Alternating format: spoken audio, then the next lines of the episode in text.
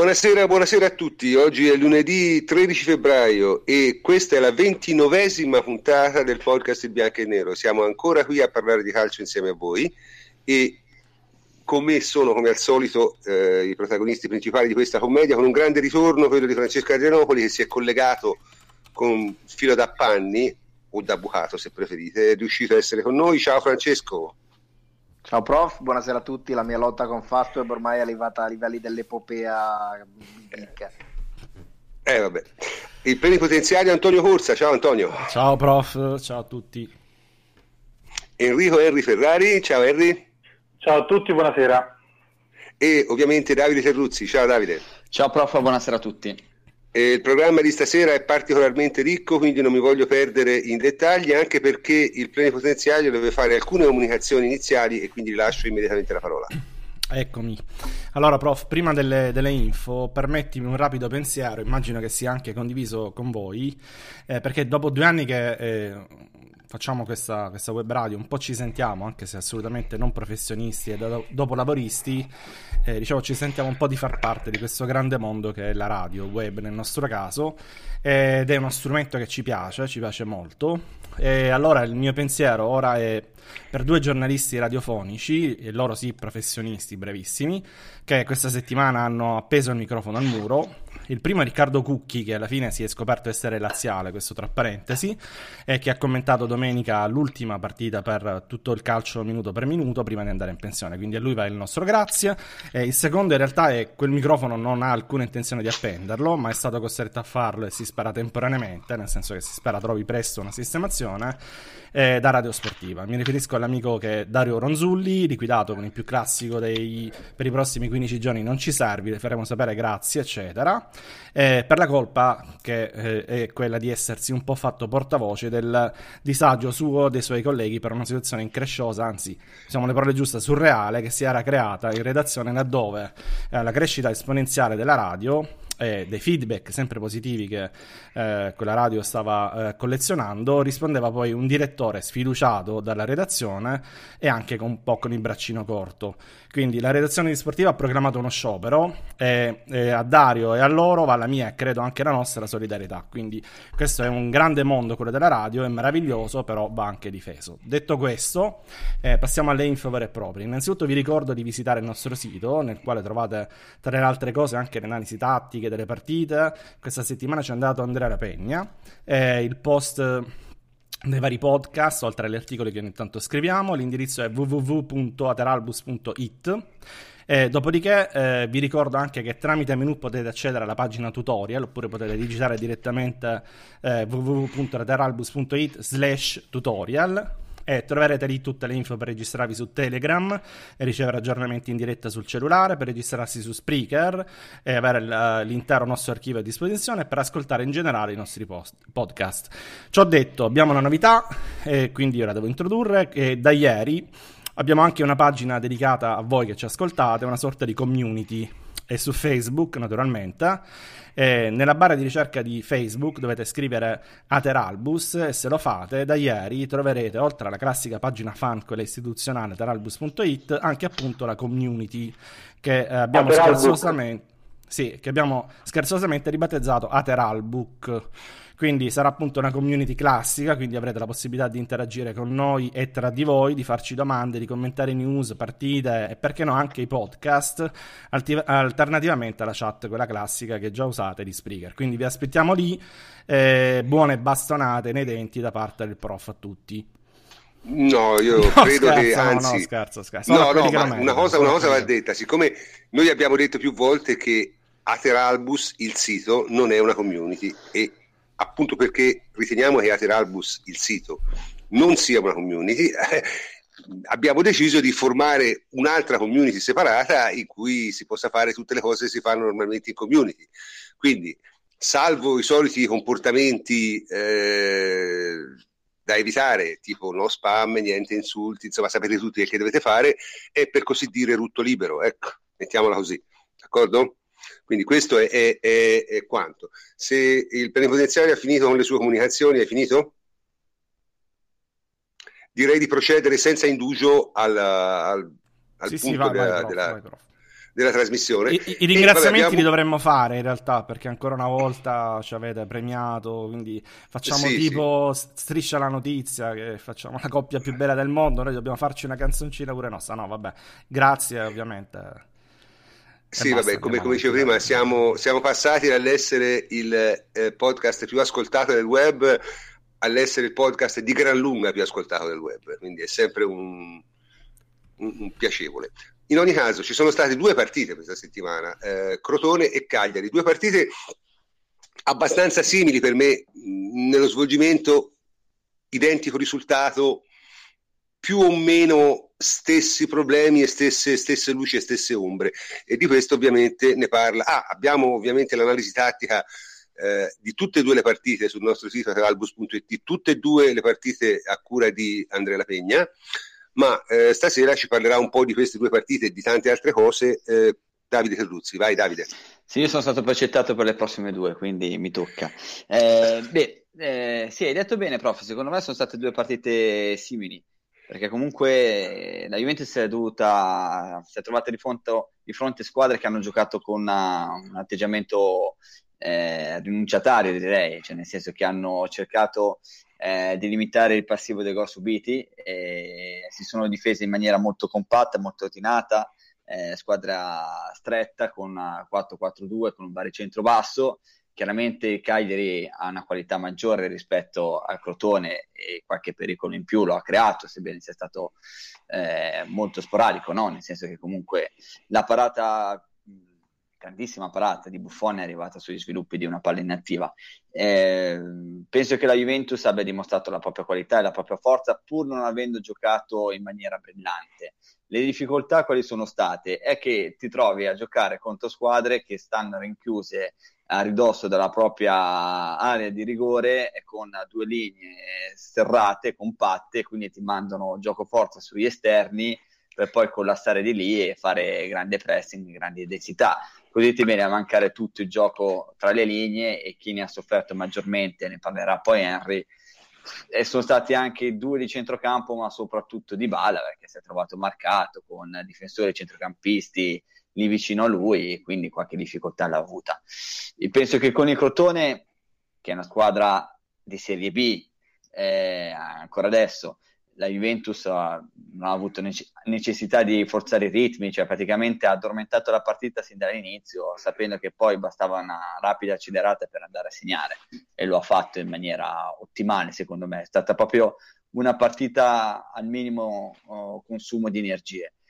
Quella di Cagliari è stata un po' più dispendiosa, eh, c'è forse stato un possesso palla che non è stato granché fluido, specialmente nei primi minuti, complici anche le condizioni che non erano certamente ottimali, sia del campo che anche c'era Sì, poi di questo ne, ne, volevo parlare io perché sono state due partite strane da questo punto di vista. Sì, poi c'era anche questo evento che era veramente fastidioso, che non ti riesce a far giocare benissimo. E la Juventus poteva essere sì un po' più paziente e tutto, però eh, direi che la Juventus in questo momento ha un po' di difficoltà ma come tutte le squadre del mondo, quando si trova di fronte a squadre che si difendono e basta, e si difendono bene, perché comunque Crotone e Cagliari si sono difese bene, invece ha grandissima facilità e grandissima qualità quando attacca in campo aperto. Si è visto in occasione dei gol, eh, soprattutto il secondo di, Quadra- di, di Guain, si è visto anche in altre occasioni eh, la Juventus in campo aperto è abbastanza letale, soprattutto contro queste formazioni, ma lo si era già visto con l'Inter. Quindi direi che sono state due partite normali, tranquille di campionato. Uh, ieri si poteva fare un po' meglio nella gestione della, del vantaggio nel secondo tempo, però mm, nulla di preoccupante, cioè nel senso sono tutte cose che ci stanno nel corso di un campionato e di, una, di due partite che hanno dimostrato la netta superiorità della Juventus su queste squadre. Sono partite che si devono vincere, la Juventus le ha vinte eh, come si deve, senza soffrire, gestendo tranquillamente, quindi ottimo così. Sì, io vorrei dire due parole sulle condizioni ambientali. Allora, nel caso di Crotone, francamente, è il peggior campo che ho visto da, da anni. Cioè, forse peggio di questo, qualche anno fa c'era quello di Verona, ma veramente, veramente incredibile. La palla sembrava la palla pazza, essere un pallazza. E, e era quasi impossibile giocare bene. Tutte le volte che, che, che, che provavi a fare un passaggio, la palla si alzava tre o quattro volte. Insomma, veramente una cosa molto brutta. eh, la Roma ha giocato quattro giorni dopo, ha avuto la fortuna, prima di tutto sono stati tre giorni di sole, quindi il campo si è asciugato, e poi ha giocato il giorno a mezzogiorno, quindi campo un po' più duro, faceva schifo anche domenica, eh? non è che fosse chissà che cosa, era un po' meno peggio diciamo che il mercoledì sera con noi. A Cagliari quando giochi di questa stagione il problema è il vento, perché il vento lì eh, in questa stagione va letteralmente a folate, quindi te non sai, non ha una direzione, quindi te non sai mai quando alzi la palla dove va a finire e si è visto, primi dieci minuti Chiellini terrorizzato che non fa mai toccare la palla a terra, appena arriva vicino tira dei calcioni stile terza categoria, è proprio la, la, la, la, disabitudine a giocare in quelle condizioni. Da una parte appunto avere lo Juventus Stadium è una gran bella cosa, ma ti a giocare veramente sul tappeto. E quelli sono campi che, che sono veramente difficili da questo punto di vista, secondo me. Ma se visto bene, anche i giocatori del Cagliari, eh, ovviamente. Tutte le volte c'era un campanile e si vedeva cercare la palla di testa, la sbagliavano di mezzo metro, cioè le cose più, più comiche si sono viste ieri sera. Quindi è anche normale che la Juve abbia avuto un possesso di palla più faticoso. Erano, le condizioni ambientali noi spesso si trascurano, ma in, in, in, uno sport come il calcio si gioca all'aperto, su un campo naturale, le condizioni ambientali sono abbastanza, abbastanza importanti. Comunque, eh, detto questo, passerei senza indugio a Henry che ci parla della partita di Dybala e di Marchisio, anzi le partite di Dybala e Marchisio, perché si è detto tutti che Dybala non ha giocato molto bene contro il Cagliari, no? Sì, allora, eh, secondo me ehm, questo nuovo modulo, soprattutto in Italia, soprattutto con un certo tipo di avversari e di difficoltà, eh, cioè aggiungiamoci anche le difficoltà che avete ben descritto voi, perché anche il campo di Cagliari non era eccezionale, secondo me, almeno dalla TV eh, come proprio il campo, eh, il terreno. Sì, anche gioco. il campo sia schifo, sì. Non, cioè, non era eh, proprio dei migliori. Eh, secondo me chi mh, mm, perde un po' in qualità eh, e quindi nell'efficacia eh, è proprio di bala, perché deve fare un lavoro tante volte dispendioso. quindi mh, perde un po' di lucidità, rincula troppo ancora non c'ha i tempi eh, giusti per andare indietro eh, a prendere palla o per fare una sopra- sovrapposizione sull'esterno perché io ho visto ci va pochissimo sulle, sull'esterno eh, e quindi quando c'è molto traffico e quindi le partite di Crotone e Cagliari eh, quando c'è molto traffico nel mezzo ovviamente qualche difficoltà eh, lui la sta trovando. La sta trovando perché è un po' più lontano dalla porta, eh, perché quindi quello è un ruolo eh, un po' particolare, soprattutto quando trovi le squadre che si chiudono così. Io credo che invece eh, quando troveremo squadre che proveranno a fare la partita, quindi eh, si alzeranno e concederanno quei 5-6 metri che poi servono a Dybala, sarà eh, molto più efficace nello sviluppo del, del gioco. Eh, non che non mi stia piacendo, però si vede che lui è quello che sta eh, diciamo digerendo meno il, il, ruolo perché è sempre il primo ad uscire come, ca- come cambio eh, insomma qualche problemino lo ha manifestato. Eh, mentre Marchisio eh, secondo me ha fatto una buonissima gara una gara di intensità, sta cercando di ritrovare anche un po' eh, la misura del, degli interventi, le entrate, infatti fa qualche intervento fuori, fuori tempo, eh, ancora non ha bene i tempi di uscita, però eh, si vede che è un giocatore che secondo me anche in questo uh, modulo eh, può darci tanto, soprattutto come turnover, perché alla fine abbiamo tre titolari lì in mezzo che sono che dire Pianice Marchisio, eh, credo che tanta differenza quando Marchisio sarà al 100% della condizione non si sentirà. Eh, magari avremo un po', ovviamente con Pianice e Chedira avrei un po' più di geometrie sul corto e qualche genialata di Pjanic, con Marchisio avrai più intensità, eh, mh, diciamo più eh, scambi eh, per fare in modo che lui riesca ad entrare, perché Marchisio è uno che si sa buttare anche dentro. Eh, poi se lui tutte le partite ci regala gli assist che ha fatto a Higuain noi siamo contenti e non ci accorgeremo dell'assenza di, di Pianci. No? Sì, ma io non credo sia nemmeno una questione di assenza o di non assenza, io penso semplicemente che, che mh, stia ruotando questi giocatori di centrocampo, li stia tenendo il più possibile diciamo, su, su, buoni livelli di condizione proprio in previsione delle, della Coppa dei Campioni che sta arrivando eh. io penso sia essenzialmente quello eh, comunque eh, tra l'altro la partita di ieri era abbastanza importante no? perché eh, era la centesima partita di Allegri in campionato con la Juventus, se non sbaglio, no? E ne ha vinte il 75%. Ora, questa statistica, Francesco, questa statistica come la dobbiamo interpretare? Ma la dobbiamo interpretare soprattutto in ottica di quello che ha fatto in queste 100 partite. E, e non mi riferisco solo alle vittorie perché le vittorie, i risultati sono lì da vedere, ma mh, mm, ha fatto 100 partite con molti moduli diversi, con molte mh, mm, alternative, ha saputo diciamo regolarsi sulla base di come quando le cose andavano bene, quando le cose andavano meno bene, quindi direi che ha mostrato soprattutto una grandissima versatilità e scusate, ma oltre a tutto il resto sono pure malaticcio.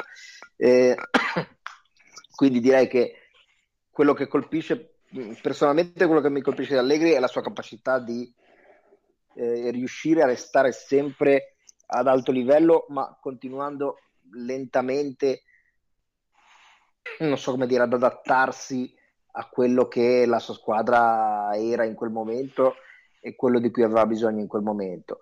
Il cambio al 4-2-3-1 è l'ultima delle, delle varianti che ha mostrato, ma mh, non sono state certo poche. Abbiamo visto la Juve giocare con molti moduli e questa è è soltanto l'ultima delle, delle varianti. Quindi, mh, a parte la statistica che dice che è il primo, il più veloce della storia ad arrivarci, ma questo diciamo è più una curiosità che, che altro, certo. perché dopo tutto ha anche avuto una delle migliori squadre che un allenatore della Juve abbia mai avuto. Eh, quello che mi impressiona è come ci sia arrivato, perché diciamo spesso il risultatismo, il brutto gioco, quant'altro, però comunque questa sua capacità di adattarsi a diverse Juventus personalmente mi colpisce molto, anche perché personalmente prima che arrivasse la Juve non glielo riconoscevo, lo ritenevo un, eh, un integralista del rombo e quindi mi stupisce eh, molto e, e, sono lieto di essermi sbagliato sul suo conto. Ecco, io volevo dire una cosa, c'è un nostro ascoltatore, uno dei fedelissimi, Luca Salvarani, eh, dice statistica normale, considerante il livello della rosa che è a disposizione degli avversari. No, di normale non c'è niente, nel senso è una statistica straordinaria e ricordo a tutti che i record si fanno quando si possono fare, è chiaro? Cioè i record si fanno quando si possono fare, non quando non si possono fare. Quindi non è una statistica normale, è la statistica di uno che la Juventus ha fatto benissimo. E su questo secondo me non si può, non si può discutere. Non, non è, Ma io, non è... Sì, sì. Io dico che cioè, sono d'accordissimo con quello che ha detto Fleccio, mi trovo pienamente d'accordo. Eh, io direi che il passaggio al 4-2-3-1 è la pietra tombale su tutti i dubbi che si potevano avere eh, su Allegri eh, chi magari li aveva, perché davvero è l'ennesima dimostrazione che è un grandissimo allenatore. Eh, io non so cos'altro deve fare per dimostrare che, eh, che è davvero un conoscitore di calcio e di spogliatoio, e, cioè tutte, ce le ha tutte, quindi lo ha dimostrato. Eh, io credo che questo ulteriore passaggio, questa ulteriore invenzione, chiamiamolo così, eh, secondo me mette, dovrebbe mettere una pietra tombale, cioè uno si deve convincere che è un grande allenatore. No, anche perché io... Sì, sì, vai, vai, prof, vai, vai.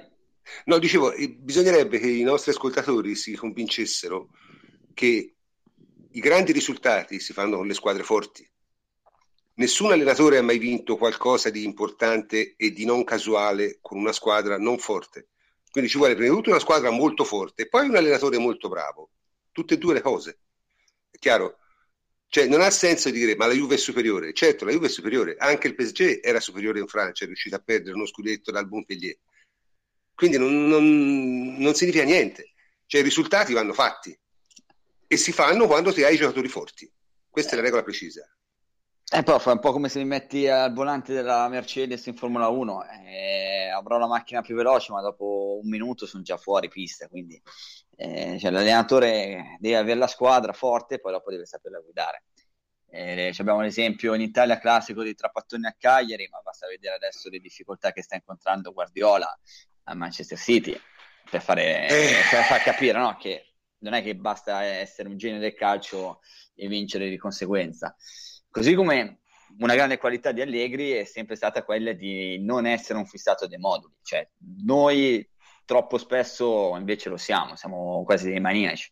Eh, e la grande qualità di quest'anno è stata quella di capire nel momento giusto, svoltare, dare un'identità tattica nuova alla squadra per sopperire a quelle che erano state alcune delle lacune che si erano manifestate nelle settimane precedenti.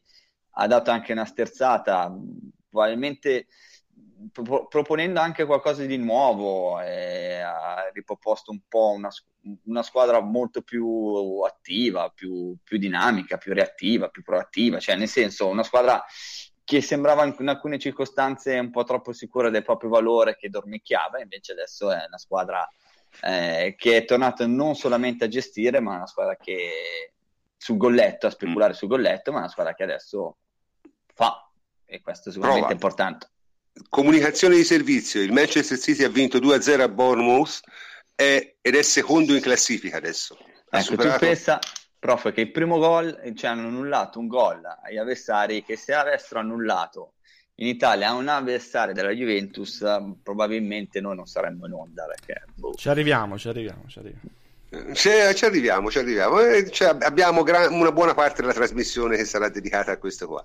Comunque, sì, eh, la cosa secondo me però che, che, a me forse ha stupito più di tutti e ha stupito anche tanti altri, no? che noi abbiamo adottato un modulo molto offensivo perché giochi senza interditori a centrocampo, con eh, un attaccante che fa l'ala sinistra, un, un'ala destra estremamente offensiva, due punte e non prendi gol.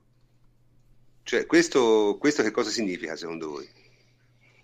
Uh, prof, per me non è casuale, nel senso che comunque in, in tante circostanze è più, di, è più, difficile difendersi come è successo con la Fiorentina, cioè quando non c'è il filtro del centrocampo con la difesa che è troppo bassa e, e prima o poi arriva così, avendo comunque dei grandi difensori, perché sono dei grandi difensori, eh, fanno degli interventi in campo aperto positivi la squadra poi dopo è molto più ordinata e più compatta, sia quando perde la palla sia quando lo ha e avere comunque oh, due eh, vigili davanti al campo, chiamiamoli così, cioè avere un Pjanic che ti gestisce giocando molto sul corto, poi dando, avendo delle ottime illuminazioni.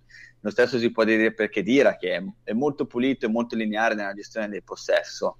È, ehm, è una squadra che comunque copre il campo meglio e di conseguenza riesce anche a prendere gli avversari un po' più alti e questo permette alla difesa di non essere messa così in difficoltà. Eh, poi dopo non è che il 4-2-3-1 ti permette sempre di vincere e di non prendere gol, così come il no, 3-5-2 no, non era chiaramente nessun, male. Nessuno schema lo fa. No, cioè, per dire, nelle ultime, due part- nelle ultime tre partite con l'Inter c'è stata l'occasione grossa di Joao Mario, ieri ci poteva essere il gol di Pisacane, eh, a volte con il 3-5-2 il primo tiro era gol, cioè, poi dopo ci sono anche momenti che ti dice bene e altri che ti dice male, però è una squadra che concede direi un po' di meno e dà l'impressione di essere un, non dico più solida, ma più messa meglio, cioè diciamo che è messa meglio sul campo. Prof, ti posso leggere delle statistiche? Sì, in sì. particolare, vorrei sentire la tua e la vostra. Ehm, allora, abbiamo giocato 6 partite con il 4-2-3-1 giusto 6 vittorie. Eh, ci includo anche quella di Coppa Italia, ma diciamo in campionato abbiamo mm, fatto un 9... gol subito, tra l'altro, credo. No, 9 mm? gol un fatti. Eh, sì, sì, un solo gol subito, quello con il Milan. In campionato invece 9 gol fatti in 5 partite, 0 subiti. Però la statistica che ti volevo eh, sottoporre era invece un'altra: 16 cartellini gialli, 5 col Cagliari, 5 con l'Inter, 4 col Milan, Pjanic in 5 partite era titolare, 3 cartellini gialli. Mandzukic 3 cartellini gialli e via discorrendo, quadrato 2, Chiellini 2, Bonucci 2, eccetera. Sono un po' troppi. Ma questo sai, so questo fa parte, sì, questo però, ma questo però secondo me non, non, dipende dal modulo, cioè questo dipende dall'atteggiamento che hanno gli arbitri nei tuoi confronti e basta. E eh, era, era questa è... la discussione che volevo, è solo volevo quello, capire. È solo quello. È, è, ed è una cosa magari del quale ne parleremo nella seconda parte io, io, in una partita come ieri che tu prenda quanti 5 o 6 gialli è una cosa 5, 5. 5, è una cosa assurda eh, di questi 5 3 sono completamente inventati incredibili cioè nel senso da dire ma dati così eh, è a questa maniera ormai a questa maniera e sarà a questa maniera probabilmente fino alla fine del campionato è bene non farci troppo caso alla fine poi ness- gli arbitri i risultati non ti ricambiano quindi basta, fine, fine. si sa, si bestemmia i morti dell'arbitro di turno quando siamo live e poi non ci si pensa più, perché cioè, questa è una statistica che io non considero significativa, personalmente, perché non, non dipende da te. Non dipende da te. La Juve non pratica un gioco particolarmente duro, non fa particolarmente un numero particolare di falli, quindi non, non ha nulla a che vedere con come giochi, ha, ha, a che vedere più con la situazione generale, ma questo è un altro discorso. Eh, tra l'altro c'è, un, c'è, una domanda che ci ha fatto un nostro ascoltatore, eh, ce l'ha mandata per email, che eh, vorrei fare a Francesco Andrianopoli, perché lui dice, ma io ho notato che la Juve sbaglia troppi passaggi. Questo è Roberto che ci scrive addirittura dal Brasile, e siccome ci scrive da così lontano mi sembrava giusto dedicargli dieci minuti. Eh, Francesco, te avevi accennato qualche cosa su questa, su questa, cioè che la Juve non ha un, un, un giro palla così fluido come dovrebbe essere, secondo te? Sì, l'ho trovata molto interessante la domanda perché è una, è una domanda che, che, mi sono posto anch'io, anch'io l'ho notato guardando le partite e anch'io non me ne so dare una spiegazione, cioè ci sono giocatori eh, che hanno qualità di passaggio elevatissima come Pjanic, come Dybala, eh, come Chedira, che ogni, come lo stesso Bonucci anche, che ogni tanto sbagliano dei passaggi apparentemente semplici per le loro qualità o comunque non, non disturbati, non pressati e, e, questo rompe delle trame di passaggio e della, delle fasi di circolazione di palla che tendono a dare abbastanza fastidio a una squadra come la Juve che co- soprattutto con questa strutturazione tende a, ad aver bisogno di fare tanto possesso palla o comunque più di prima perché è una strutturazione fatta per, per creare possesso, per creare linee di passaggio, mentre quella di prima poteva essere più attendista. Mm, mi incuriosisce sinceramente, è vero, eh, la Juve sbaglia più passaggi di quello che mm, sia legito attendersi. Ieri forse un pochino meno, meglio più all'inizio, poi eh, le cose sono andate meglio, si sono viste trame di passaggio molto buone anche in velocità eh, soprattutto nel secondo tempo. Mm, io personalmente mi sono dato una, un accenno di risposta nel fatto che giocando a questo modo, mentre col 3-5-2 le linee di passaggio e, anche col, col 4-3-3 ibrido, le, le linee di passaggio erano abbastanza standard, nel senso che si faceva un sacco di U, quella che Guardiola chiama la U, sì, quindi sì. giro palla da, da un esterno all'altro passando a tutti i difensori ehm, le giocate erano un pochino più eh, diciamo prevedibili da un lato e, e previste dall'altro eh, con questo nuovo modulo i giocatori si muovono di più e le linee di passaggio sono un pochino più imprevedibili quindi questo rende magari meno, meno automatici certi meccanismi io mh, mm, così di primo acchito me la spiegherei così poi ovviamente dobbiamo aspettare il resto della stagione per vedere se sarà così o, o se c'è dell'altro o se è solo un'impressione, soltanto un'aberrazione temporanea. Per esempio, eh, la posizione di Pjanic e di o di Marchisi o quando gioca al posto di Pjanic eh, sono molto mobili, fortunatamente, e questo però rende anche un pochino più complicato per i compagni trovarli. Per esempio, eh, ieri hanno giocato buona parte della partita Mm, sia Marchisio che Kedira eh, molto bassi e dando quindi linee di passaggio semplici, facili, sì. non particolarmente efficaci, ma solide. Non a caso, appena Marchisio si è alzato un attimo, ha trovato subito un assist. Eh, contro l'Inter, per esempio, sia, Marchi- sia Khedira che Pjanic lasciavano molto più in avanti per cercare di, di ricevere palla in zone più pericolose e quindi ovviamente erano più difficili da trovare, quando venivano trovati erano più, più facilmente pressati, quindi mh, mm, è una questione anche di, di, di, variabili del momento della partita e di, eh, e di singoli momenti. Ecco. Certo, eh, io, io, ritengo, diciamo, il, il 4-2-3-1 declinato a questo modo è, è, si sta evolvendo, diciamo, in qualche misura. Comunque una cosa va detta, se, se, i nostri passaggi sono più imprevedibili per i nostri giocatori, lo sono ancora di più per i nostri avversari. Eh. Questo è... Assolutamente. Assolutamente. È, è, questo si nota immediatamente, cioè se la Juve esatto. riesce, riesce, a azzeccare tre passaggi va in porta in Italia. Sì, esatto.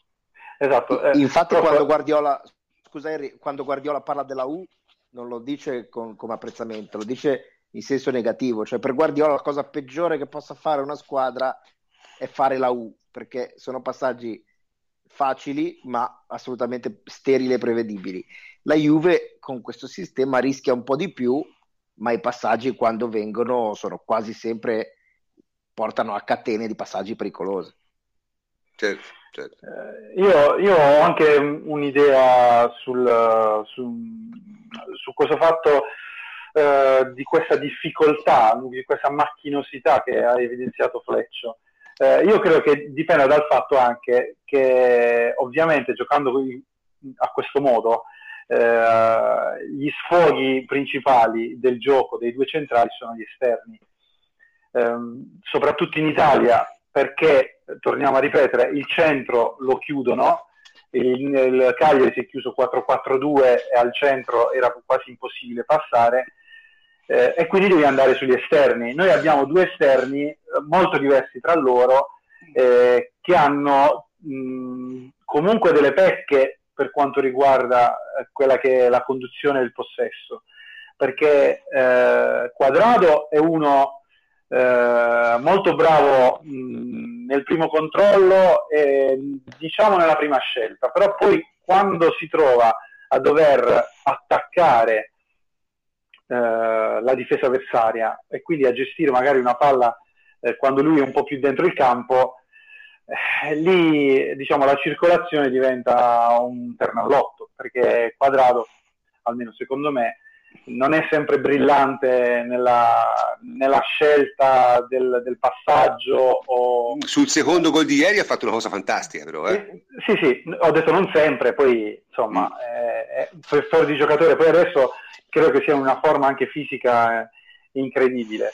Eh, e me, dall'altra parte invece Mandzukic che si vede che non è abituato a fare questo tipo di, eh, diciamo, di, mh, mm, ad agevolare i centrocampisti in un certo tipo di lavoro, eh, perde sempre un tempo, ecco, cioè perché ha bisogno sempre di alzare la testa dopo il primo controllo e quindi non è sempre eh, fluido nella giocata. Quando viene servito, eh, ecco, è quando serve fare il possesso quando lui prende la palla alla, eh, sulla metà campo.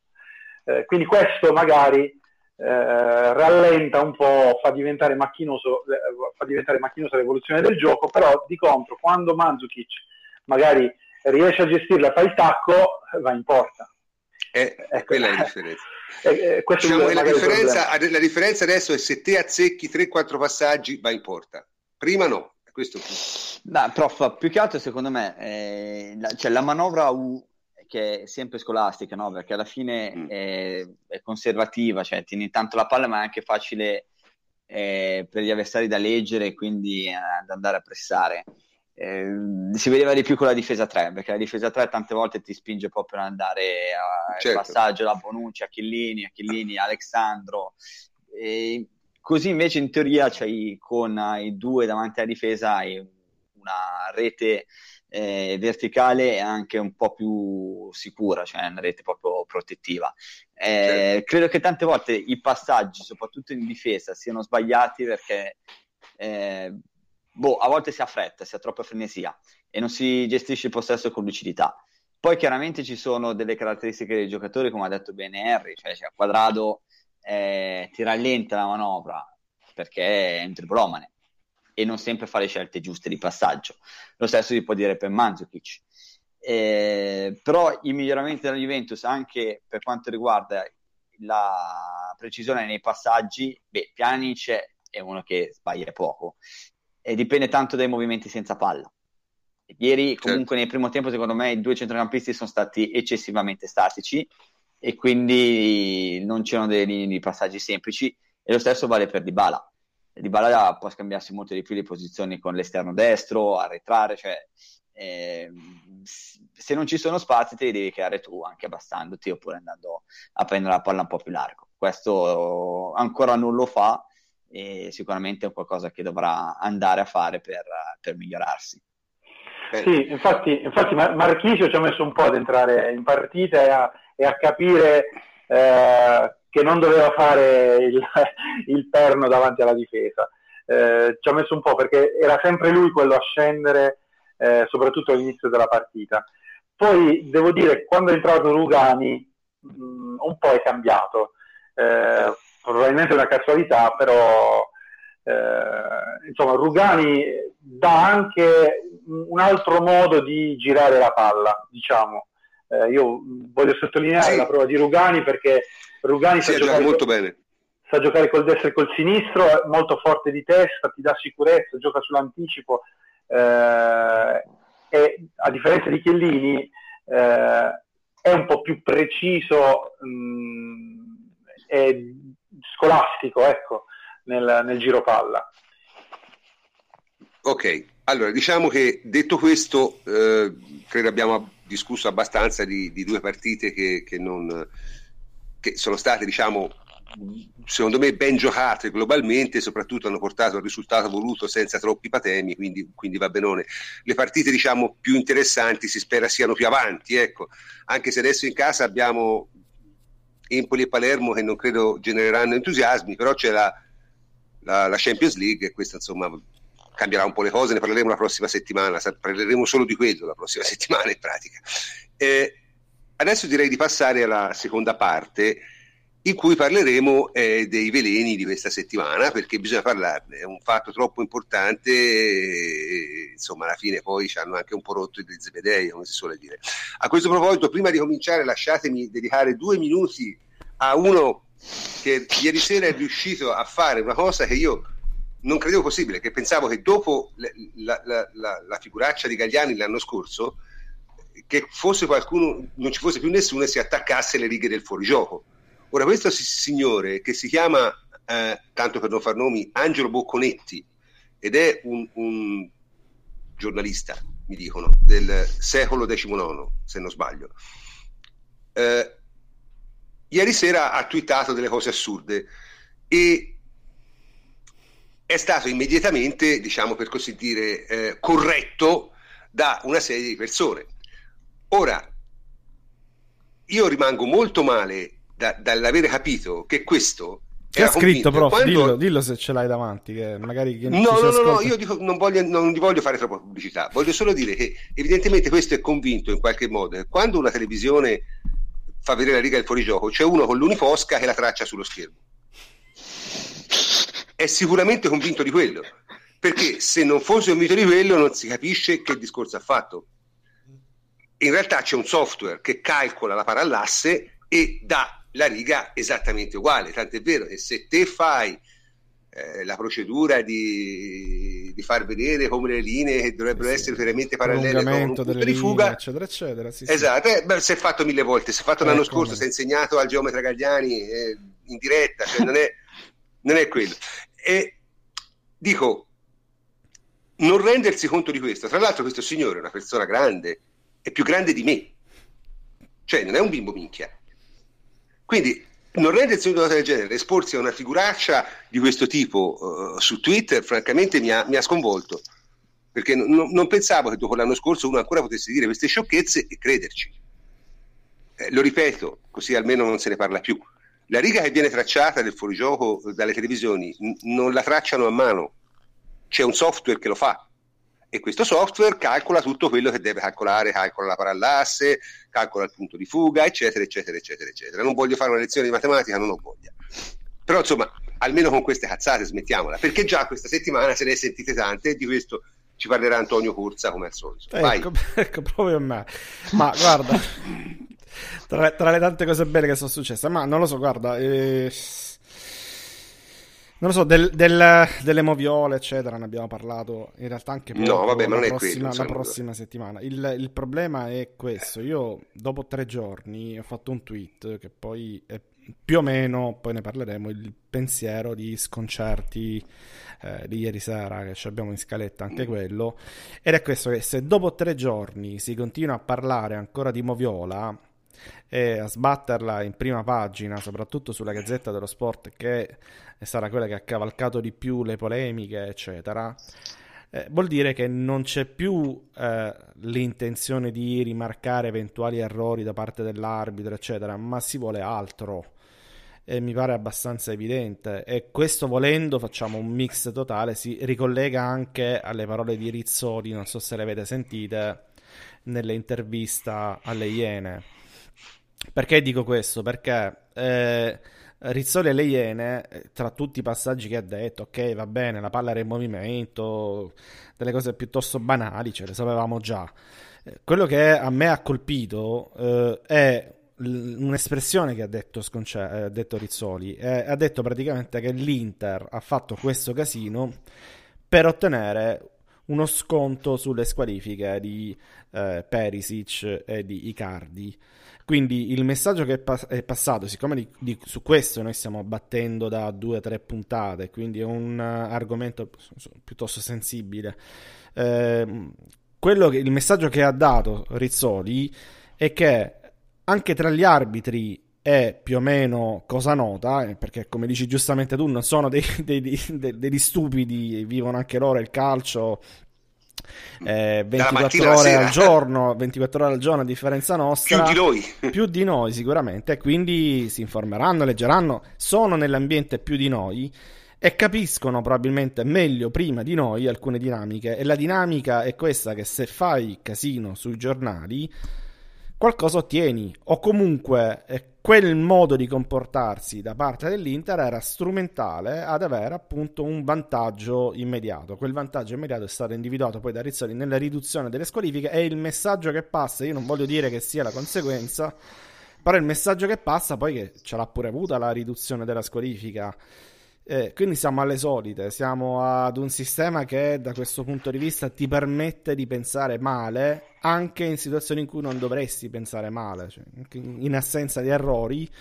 Eh, e questo è tutto sbagliato e questo poi porta a quello che Conce- Sconcerti ha chiamato la sudditanza commerciale, ovvero il fatto che dopo 7-8 giorni eh, si sia ancora a parlare di Moviola lo ha fatto addirittura la Domenica Sportiva, che ehm, è una trasmissione che per scelta aveva abolito le moviole e sempre per scelta ha fatto l'eccezione di parlarne proprio per eh, Juventus Inter dopo che c'erano state due partite di fatto. Cioè dopo una settimana. Dopo, due partite. dopo una settimana, cioè due partite. è una follia. Juventus, Juventus ha giocato due partite oltre quella e si è parlato ancora di, di, di quella partita lì. E quindi Senti, ma te, io, io, non ho avuto modo di, di, sentire quello che ha detto Sconcerti, onestamente, non ho avuto tempo. Eh, ci puoi riassumere rapidamente la sua sparata? Ma la sparata in realtà era lucidissima eh, dal mio punto di vista. E, e ha fatto il, cazzi, il classico cazziatone poi ad Antinelli alla trasmissione stessa eh, dicendo che 40 minuti, lì c'era addirittura eh, Nicky che era presente in studio, eh, hanno fatto una moviola dove Nicky tentava mh, episodio per episodio di giustificare, tra virgolette, Rizzoli, di dire la sua, eccetera, che è una cosa ancora più penosa dal mio punto di vista eh, perché dopo otto giorni tu non ti devi presentare alla domenica sportiva. Se vuoi lo fai subito, se vuoi fai subito un comunicato, certo. vuoi... ma dopo otto giorni no, dai, neanche, neanche Nicchi, grande figura. Eh, ad ogni modo... Eh, ma, eh, ma lo so. Nicchi, Nicchi. Io sono, un, sono, l'unico di voi che si ricorda Nicchi arbitro. Eh, quindi... Mm. Ma diciamo potrei, dire cose, potrei dire cose voi umani, eh? Eh, Vabbè, non, le, non, le, dire, non le dire. E mm. quindi diciamo ha fatto il classico cazzedone perché ha detto giustamente ma perché sono stato sottoposto a 40 minuti di moviola di una partita sostanzialmente regolare? Le stesse domande che facevo io. E poi eh, alla fine e anche fosse stato eh, un, ci fosse stato un rigore da parte del non fischiato da parte di Rizzoli che cambia? Cioè di che stiamo a parlare?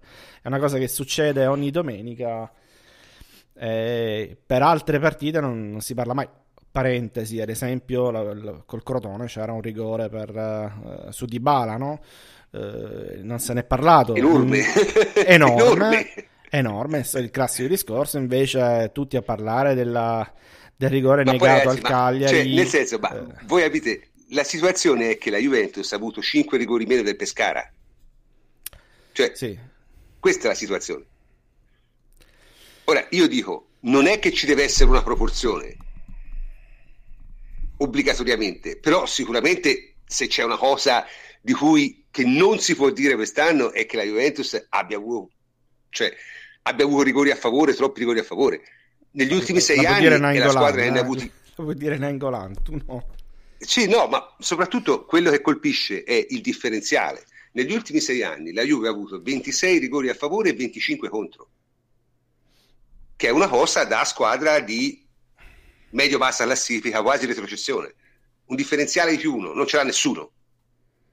Ora ripeto non è che per forza le statistiche di questo tipo debbano riflettere automaticamente le posizioni in classifica, certo che no, però insomma voglio dire c'è un, un, un coefficiente di variabilità, insomma quando io mi ricordo eh, il Milan per tre anni, il Milan di, che vinceva tutto per tre anni non ebbe un rigore, eh, insomma un po' strano sembrava, ecco, io mi ricordo la gente diceva ma insomma, un po' strana come cosa, ecco cioè non dicevano gli danno troppi rigori, capito? Invece la Juventus è in questa situazione, cioè la squadra che ha avuto meno rigori negli ultimi sei anni e, e c'è chi si permette di dire gli danno troppi rigori. Ma la squadra che ha in, realtà, in realtà è tutto strumentale, cioè io eh, l'ho scritto anche in un articolo ma lo ribadisco a voce cioè, eh, il problema è che la Gazzetta dello Sport ad esempio ma eh, lo dicemmo l'ultima puntata credo no? la moviola di mm. praticamente tutti i giornali trasmissioni eccetera eh, parlava sostanzialmente di, in occasione di Inter-Juventus, di, una, di Juventus-Inter, di un arbitraggio corretto. Siamo dal 6 in su per Rizzoli e nessun errore grave. Certo, certo. Ecco. Quindi pensare che tutto sia partito da questo presupposto ti fa capire che probabilmente c'è qualcosa dietro. Eh, né più né meno, inutile girarci intorno. C'è una campagna sì, organizzata fine, ad arte, io, io e neanche immediata, e neanche spontanea, e neanche dovuta che ne so, alla cattiva interpretazione di un giornalista piuttosto che un altro, non è neanche spontanea perché è nata due giorni dopo la partita. E, e, quindi ci deve essere sicuramente un secondo fine. Rizzoli ha dato la sua interpretazione, se ne possono dare anche altre volendo.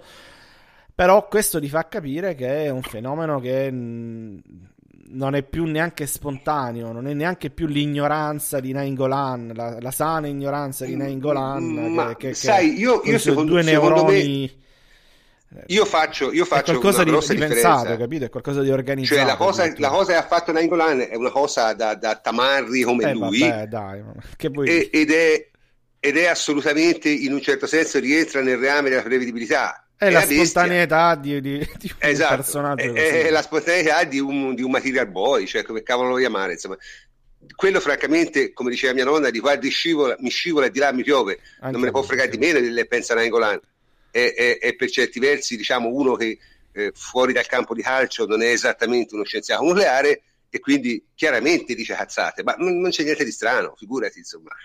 N- non è quello il punto. Ci avrebbe sorpreso eh, il contrario, diciamo. Ci avrebbe sorpreso il contrario, certo, sarebbe sorpreso il contrario. E, mh, mm, e non mi interessa neanche rispondergli oltretutto a uno come Nangolan, per quale motivo gli devi rispondere? Cioè, non, I ragli degli asini non arrivano al cielo, insomma, era la famosa...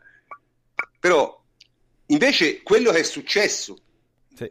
quella se- la settimana scorsa, quello è stato veramente una, perché è sembrata una cosa preparata, progettata preparata. quasi preparata, cioè perché fra tutte le partite Juventus-Inter, una partita nella quale non c'era quasi nulla da dire era, era quella di domenica scorsa. E questa è la cosa molto strana. Io, io, io spesso me la sono presa con gli arbitri perché li trovo deboli e incapaci di reggere le pressioni Però onestamente vedendo queste cose magari alla fine mi rendo conto che non sono una posizione tanto semplice anche loro. Eh. Cioè, insomma, io cerco sempre di spiegarmi le, le, le, le 30 ammunizioni in più che prende la Juve a campionato assolutamente inesistenti. alla fine me le spiego perché se una squadra come l'Inter può creare questo cancan mediatico in una partita in cui non è successo nulla, eh, non c'è più limite.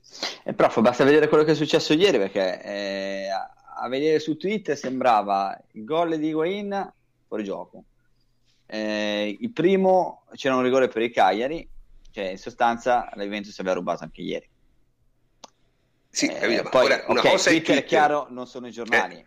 E sulla Gazzetta No, dai, Beh, la Gazzetta ci ha fatto, ci ha fatto, così, eh, cioè, fatto 4-5 giorni di, di, seguito di Poi campagna, dopo, dai, è qualcosa noi, di diverso. Cioè, nel senso, io ho avuto la, ieri mattina una discussione con qualche due tifosi interisti su Twitter. Cioè, a, a, me di tutto sport, ad esempio, me ne frega niente. Cioè, sappiamo che eh, tutto sport ha come pubblico di riferimento quello di Torino, quindi la Juventus e il Torino. Il Corriere dello Sport è il giornale di riferimento per eh, Roma, eh, Roma, Lazio, Napoli, un po' sì, ma tra l'altro la, la, Gazzetta la stragrande maggioranza dei tifosi juventini credo ne farebbe volentieri a meno di tutto sport. Appunto, eh? appunto, anche perché tante volte è eccessivamente fazioso e dice delle stupidaggini e quante volte l'abbiamo detto.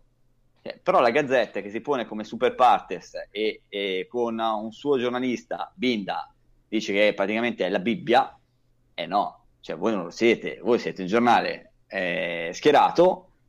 Anche per ragioni commerciali avete un target preciso di riferimento che è quello del pubblico milanese e quindi soprattutto pro Inter perché il Milan comunque ha Mediaset dietro e, e le campagne sono sempre state così sono sempre state pro Inter e solo un giornale ha fatto casino questa settimana qua eh. perché poi dopo anche gli altri media Mediaset um, tranquilli cioè non c'è niente non c'è veramente niente ma una volta cioè, veramente ormai parlano e inseguono, parlano come tifosi e li inseguono. Perché la Gazzetta ha inseguito gli istinti più bassi dei tifosi dell'Inter. Sì, ma che, che, che a sua volta la società insegue. Cioè, perché l'Inter è una situazione molto strana, perché ha completamente rovesciato, questo grazie agli anni di morattismo, ha completamente rovesciato il ruolo e dovrebbe avere una società nei confronti dei tifosi. Una società deve guidare i tifosi, non farsi guidare.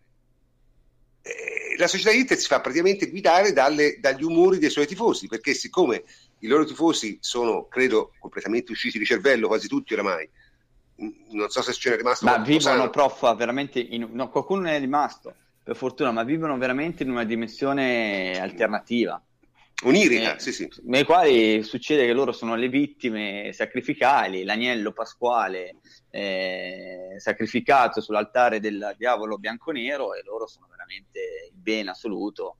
Eh, sì, ma viene... appunto, ma il, il, problema, il, problema, è sempre il solito, è che la società si fa guidare da questi istinti qui. Quindi probabilmente Pioli, che francamente era uno che sì, insomma, un po' lamentoso, però lo era anche alla Lazio, però non sembrava uno che dovesse fare, cioè come mai ha fatto quel cancan? Per guadagnarsi dei punti, li ha guadagnati. Ma L'ho fatto anche ieri, prof. La cosa, la cosa, peggiore è che l'ho fatto ancora ieri. Cioè, ieri è ritornato più o meno sull'argomento arbitri dicendo che Rizzoli non doveva neanche parlare, qualcosa del genere. Ed ha detto che l'Inter è la squadra che attacca di più e, e non ha rigore a favore. Cioè, è lamentato degli arbitraggi. Eh, appunto, e qui, quindi questo mi fa pensare che non sia una cosa, mh, diciamo, sia un'azione in un certo senso combinata. Ora, non si capisce combinata a fare cosa. Fleccio, perché fra... ci sei? Sì, sì. No, Francesco, una... no, no, lo so, lo so. Una no, no, che hai pensato? No, no, una domanda non sugli arbitri. Qui non eh... si parla di arbitri, qui si parla di società. Che, so che, pensa... che hai pensato? No, no, che conosci il regolamento tu che, tu che, conosci il regolamento, che hai pensato? Dimmi la verità, perché non c'eri la, no, sia, la puntata precedente una... al, al, titolo stangata Inter. No, ma che cioè, sia vado nello specifico di, su, su, quello. Ma no, non avevano ovviamente nulla di cui lamentarsi, mi sembra palese, ma mh, devo dire che io fortunatamente conosco tutti gli interisti, diciamo, eh, seri che conosco, sì, sì, hanno detto tutti la stessa cosa, sono, cioè dici, per carità, episo- vari episodi di confusione, un rigore ci poteva stare, eh, se lo dava o se non lo dava non erano scandali, ma eh, non moriva nessuno in nessun caso. E sono gli stessi che poi quando hanno fatto la pagnolata hanno detto, l'hanno definita una buffonata qual era. Quindi diciamo che mh, fortunatamente il, il, pensiero interista eh, non è dominante in quel senso. A parte questo è chiaro che la società Inter abbia com- ormai purtroppo nel suo DNA questo fatto di eh, lamentarsi, come dice Rizzoli, allo scopo di ottenere qualcosa, però mh, non è una novità, cioè lo fanno, lo fanno tutti, lo fa il Genoa, lo fa il Cagliari, lo fa il Catanzaro, eh, cioè, è un malcostume italico tipico. Fortunatamente la Juve ne rimane fuori, non sempre, perché in passato qualche, qualche, cioè, qualche, qualche caduta di stile c'è stata, però esatto, poche direi tutto sommato. For, esatto, e le abbiamo fatte notare, fuori. tra l'altro aggiungo. E non solo, esatto. ma le abbiamo anche bastonate quando eh, sono successe. Eh, quindi, insomma, da questo punto di vista mi sento in titolo di dire no, assolutamente, cosa. Assolutamente, è un malcostume triste, vergognoso, purtroppo non, non nasce oggi e non morirà domani. Il, il, la cosa che lo rende non so come dire, più, mh, mm, più stridente è questo fatto qua de- della Gazzetta che ha, che, che ha sì, questa... sì, ma infatti io mi, mi, riferivo solo alla Gazzetta, eh, il commento era la Gazzetta, cioè il fatto che... Sì, ma la, la Gazzetta ha questa matrice eh, interista, ancora più che anti-juventina, eh, che in molti, molti suoi giornalisti si vede ed è, ed è palese, ma, ma anche lì non credo che sia un piano preordinato dall'altro, che semplicemente in questo momento eh, le prime 3-4 penne della Gazzetta sono tutte interiste, quindi eh, naturalmente tendono a, a, vedere le cose colorate in un certo modo, è un po' l'ordine delle cose. Eh. Sì, no, io ripeto, a me un po' quello che dà molto fastidio è, è il vedere appunto una società che non riesce a fare la società. C'è una no, grande noi... società del nord. Ma per noi è meglio, eh? cioè io sinceramente mi vedo eh, quando più... Sì, ma sicuramente, scene... ma io sai... Prof, ma sono stati quanti anni di Moratti? Eh, tanti, sì, 95, sono, sono cioè, sono stati quasi 18, credo. Cioè, 18 anni di, di, Moratti sono tanti eh, per la cultura proprio del, del morattismo. Cioè, Moratti è il simbolo del tifoso interista Bauscia convinto proprio di essere la vittima sacrificale. Cioè, e quindi la società è permeata così. Poi la società eh, dell'Inter chi è? E c'è i cinesi. Eh, sa neanche, cioè, sa neanche queste cose qua cosa sono. Cioè, il comunicato stampa che ha fatto cioè, l'Inter l'eleganza dei cinesi del cioè, silenzio cioè quando Moratti ha detto che bisognerebbe prendere esempio dalla saggezza e eh sì, dall'intelligenza, sì. dalla calma di non so neanche chi è Zhang, Zhang. Eh, eh, ma chi, Vabbè, chi cioè, sì ma appunto cioè, si stanno no ma ripeto boh, molti il anni succo, fa il succo del discorso però secondo me è che tutto questo ci avvantaggia perché ah, a me non dà fastidio a me non dà fastidio. Sicuramente no, a me squadra... dà un po' di fastidio, dà un po' di fastidio come, come, persona di sport, onestamente un po' fastidio me la dà. Cioè io francamente preferisco, preferisco vincere eh, eh, le competizioni mh, non perché ho a che fare con dei perfetti imbecilli, ecco. eh, questa è la, la, la, mia, la, mia, impressione. Quindi un, un, po' di noia con gli sport me lo dà, è chiaro che c'è vantaggio, vorrei vedere, cioè, se quando una squadra perde tempo a cercare giustificazioni senza rendersi conto che in questo momento è inferiore e siccome è inferiore alla lunga perde, eh, che è l'essenza di tutti gli sport, è chiaro che è una perdita di tempo, no? perché non, non, non, gli permetterà mai di... La Juve ha passato dei pessimi momenti quando è risorta, quando si è resa conto di essere una squadra di merda bisogna cambiare. chiaro? Di essere una società mal gestita, una squadra mal composta bisognava cambiare tutto. E l'Inter, e l'Inter, sarebbe molto più avanti nel suo, esatto. suo, piano di ricostruzione se non avesse questo vittimismo intrinseco. Che poi, ripeto, è, è, è assolutamente... Io, io, ho trovato incredibile Pioli. Ma Pioli non ha, non ha nulla di interista. Però evidentemente lì devi far così, non lo so. No, boh, per me Pioli aveva già tanto da interista prima di arrivarci, poi dopo quando sei in interista determinato ambiente ti condizioni. Diceva un motto. sì, vabbè, è come, no, è come, ma, è come il discorso... Diceva giustamente Fletch, cioè, tu prendi la Juventus, cioè, se eh, dopo la partita con la Fiorentina ci fossimo soffermati, si fossero, perché alla fine sono loro, soffermati sugli episodi arbitrali o non ci sarebbe stato il cambiamento che c'è stato da parte di Allegri nelle settimane successive.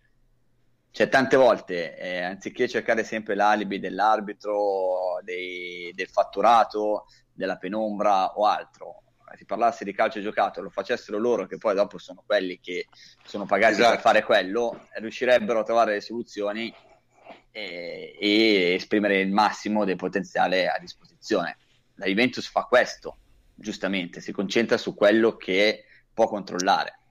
Ma la, Ma partita, con l'Empoli, anche... la partita con l'Empoli era pericolosa da questo punto di vista, eh, perché la, la, classica partita scivolone dopo una settimana di polemiche perse dietro all'arbitro. Troppo, è troppo, de- è troppo debole l'Empoli. Eh, troppo, troppo, sì, debole. troppo debole. Anche perché ci voleva, poi... partita, ci voleva, la partita fuori casa a Chievo, ecco, quella è la partita ideale da giocarsi dopo sì. quello Juventus Inter. Anche perché il concetto che ha detto bene Davide non è tanto l'arbitro, è l'alibi. Perché l'alibi oggi, l'alibi. Può, essere, la, oggi può essere l'arbitraggio, che è quello più, più pirotecnico, quello che accende i tifosi, però eh, l'alibi, cioè il, il, più, il, più, interista di tutti in questo è Mazzarri. Mazzarri è straordinario nella, nella, nella cultura dell'alibi, nel fatto che a ogni costo, ogni giorno eh, c'è qualcosa o qualcuno a cui dare la colpa purché non sia tu. E in questo il secondo a brevissimo ruota è Antonio Conte, eh? tanto per parlare chiaro, perché non è una, una cosa endemica solo degli interisti. Quindi eh, è quella cultura lì, poi Conte fortunatamente per lui, oltre ad essere un pazzo, Ma per, per delle motivazioni genio. diverse, però sì è vero. Sì. No, per tutto. Per, per delle tutto. motivazioni diverse. Trova tutte le scuse possibili e immaginabili pur, pur di non dire ho sbagliato io. Eh, però, sì, sì, certo, per quello dico. Però Conte fortunatamente è un genio, quindi eh, pur essendo pazzo se la cava sempre, Mazzarri molto meno, però il concetto alla base è quello, e Pioli è un Mazzarri, è uno che anche nelle squadre in cui era, eh, era sempre colpa di qualcun altro e qualcos'altro. E non è un caso il problema Pioli, perché l'allenatore eh. Qui ci dicono dimenticate Sarri, no, non ce lo dimentichiamo Sarri, ma ne no, abbiamo parlato no, talmente tanto che alla fine... Vai. E l'allenatore è, è, la, è, la, cassa di risonanza di questo sistema, è il, è il volano, perché se l'allenatore, ovviamente i giocatori non parlano, i dirigenti vanno un po' a ruota, quello che dà la miccia è l'allenatore, perché se l'allenatore, come ha fatto per esempio Rastelli, e, e, allora il Cagliari è un ambiente in cui, diciamo, pur essendo una piccola squadra, una piccola realtà, eh, c'è una tifoseria accesa, c'è forte anche, anche troppo, anche c'è un dir- c'è, i dirigenti sono dichiaratamente anti-juventini in quanto vengono dall'Inter. Rastelli, Rastelli si presenta in conferenza stampa e dice non parlatemi di rigori, è una grande squadra, ha giocato contro di noi, ci ha battuto. Quello per quanto tu possa essere vittimista e frignone, ti disinnesca. E infatti, non a caso, l'Inter meno frignona del, degli ultimi 30 anni era l'Inter di Mourinho, ma non solo l'Inter che vinceva, anche l'Inter che ancora non vinceva, perché Mourinho, questo tipo di, che peraltro grandissimo manipolatore in molte cose, sapeva che questo tipo di manipolazione o la faceva lui, come la fa la cosa delle manette, ma perché lui la sapeva fare, ma all'ambiente non gliela lasciava fare e questo le disinnescava moltissimo. Sì, le, le, tirava, le, le, prendeva sopra di sé, come si dice, no? Eh certo, eh, perché eh, lui, eh, lui, aveva le sue strategie, il suo modo di fare, il suo modo di comunicare, manipolare giocatori, avversari, ambiente, tutto quanto, ma perché lo faceva lui, ma non lasciava che fossero i suoi giocatori e i suoi dirigenti a darsi degli alibi. Perché soprattutto servi, serviva per motivare, per far concentrare poi la squadra, no? che è quel esatto, risultato cosa, che devi, devi ottenere. Aveva, Invece sembra che eh, quando lo fanno altri non, non raggiungono quello scopo. Che, cioè, diventa, no, dannoso, non per, diventa dannoso. Non, no? è per, non, è per, motivare, ma è per autogiustificarsi. Esatto, esatto, Se ti esatto. autogiustifichi esatto. non migliorerai mai. La, la squadra io... peggiora, la squadra è più insicura, la squadra cade pure lei nella cultura dell'alibi. Eh, certo. l'ha fatto ieri, eh, concludendo sull'argomento, Donadoni. Cioè, Donadoni ne ha prese 8 da Napoli ed è riuscito a perdere eh, con il Milan che era in 9 perdendo un gol che se lo prendo con la mia squadra entro in campo e tiro delle testate violente ai difensori. Eh, e sono ragazzini, però mi sa che anche i genitori mi aiutano. Eh, cioè, dopo la partita con la Sandoria si è lamentato dell'arbitraggio perché è stato dato il rigore che evidentemente non c'era, io non ho visto, poteva esserci, non esserci, si è lamentato degli arbitri. Ma tu sei reduci da, veramente da un periodo negativo in cui devi solamente chiedere quasi scusa ai tuoi tifosi perché hai fatto schifo e la prima sconfitta te la prendi con l'arbitro. Cioè la prima sconfitta che è arrivata dopo una partita così così. Beh, ma Donadoni è un altro fatto con quello stampino lì, eh. Cioè, sono, tu- son tante così purtroppo. Cioè... Del falso, il falso signore che poi in realtà è piagnone, è rancoroso, è retorico e la bandiera di questi, scusate se mi ripeto sempre, è Ranieri. Ranieri eh, lo, lo dovevi nominare.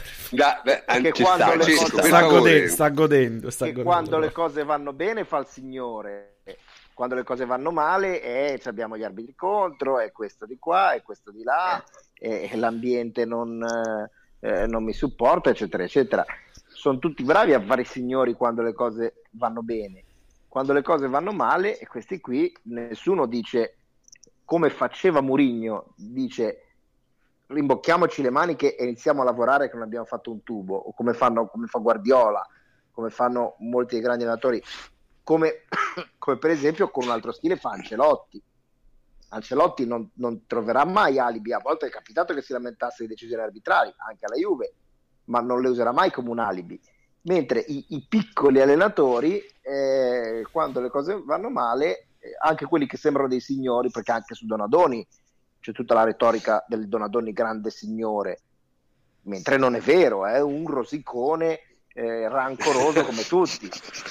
Prandelli, Prandelli Ott- ottimo assistente. Peggio, peggio. È un ottimo assistente allenatore, Donadoni, giusto? È un, è, è un altro Prandelli uguale, ah, gran signore Prandelli Prandelli è uno che rosica forte e rosica duro tutte le volte che le cose non vanno come, va, come vuole lui e, ed è sempre colpa di qualcun altro.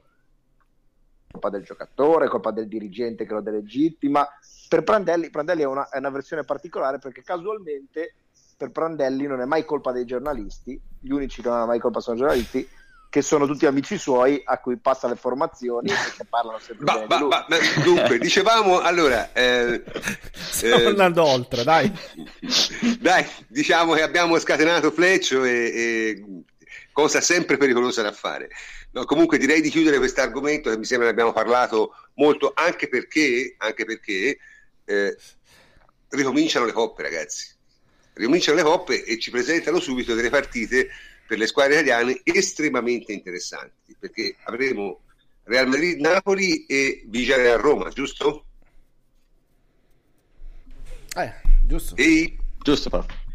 Eh, no, datemi, io lo sapete non sono molto bravo in queste cose, datemi conforto. Eh, insomma, io ne parlerei un po' perché noi abbiamo fatto anche di parlare delle coppe una nostra cifra, cioè non, ci piace anche non parlare solo di Juventus, ci piace molto parlare di Juventus, ma ci piace anche non parlare solo di quello perché fondamentalmente a noi piace il calcio. Quindi io direi di parlare un attimo di queste partite che dovranno affrontare Napoli e Roma e poi fare un po' una panoramica generale sulla Coppa dei Campioni che secondo me è abbastanza interessante. Comincia, cioè, ci, sono, ci sono delle belle partite. Su, su, Real Napoli chi può dire qualcosa? Mi sembra Henry aveva delle idee sue su questa partita. Sì, io innanzitutto volevo dire che Fleccio ci è mancato, eh, è visto. Vabbè, cioè... su, no, su Real Napoli ehm, io volevo dire che probabilmente non è una partita scontata come molti dicono, cioè che il, che il Real Madrid eh, vincerà facilmente.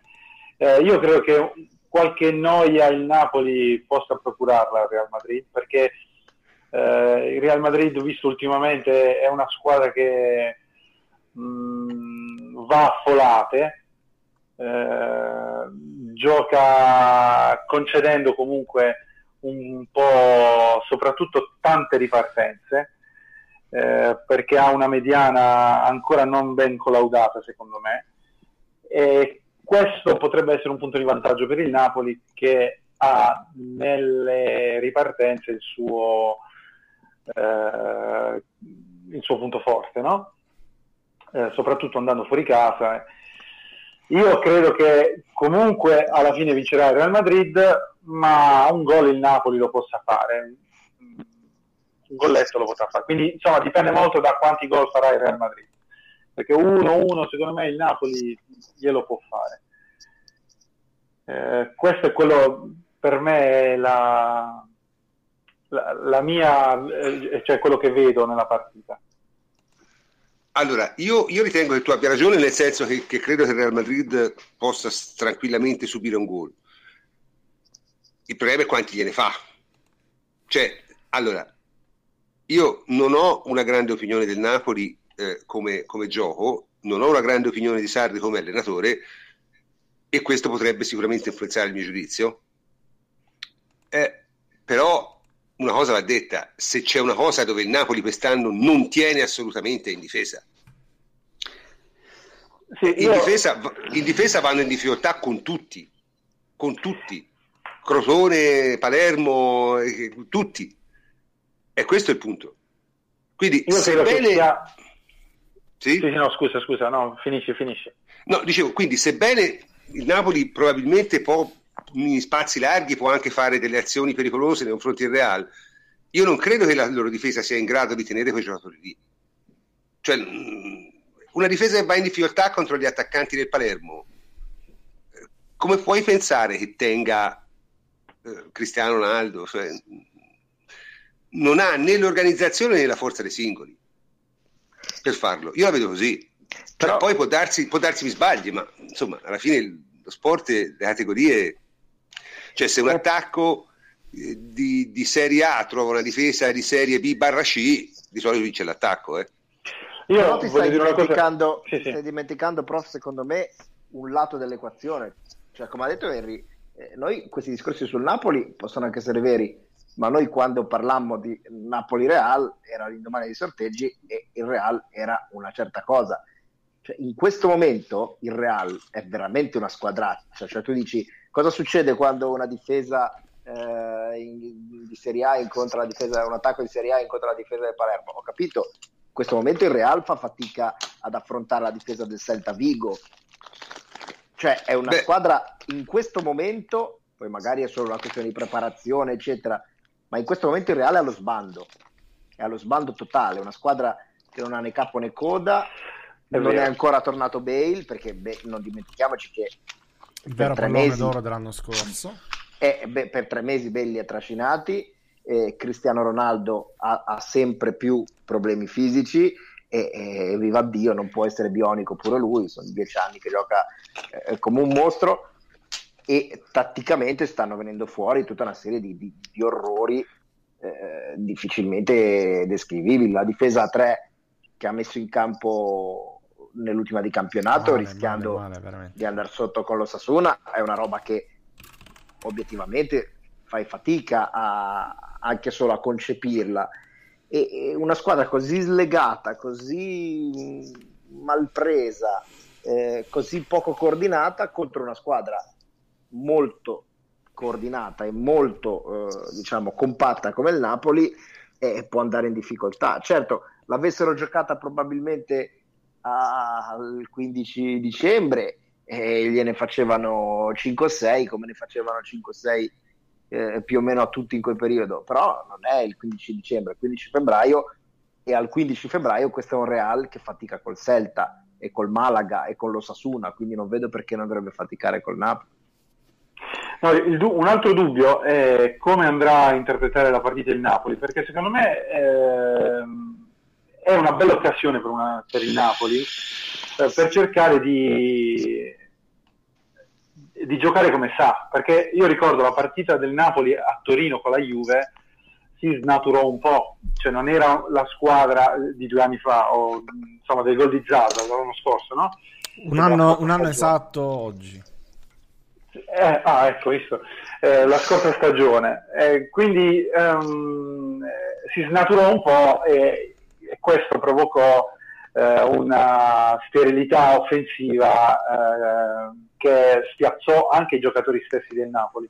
Io credo che se loro eh, saranno in grado di andare a fare una partita, la, la solita partita, eh, non subiranno eh, troppo l'ambiente, perché ricordiamo che quello è uno stadio dove non vince praticamente quasi mai nessuno, eccetera, eccetera. Eh, se riusciranno a, su- a, superare questo, magari potranno fare una bella figura. E io eh, punterei sui nuovi giocatori del Napoli che sono secondo me in prospettiva di un altro livello rispetto, e mi riferisco, so, mi riferisco soprattutto a Zilinski eh, al posto di Alan e Diavara al posto per me eh, so, però, se, però io, io, proverei, proverei, ad, proverei eh, ad andare a giocare una partita con questi qui per cercare di dare un valore internazionale a questi che in prospettiva secondo me sono molto meglio di Io posso Alan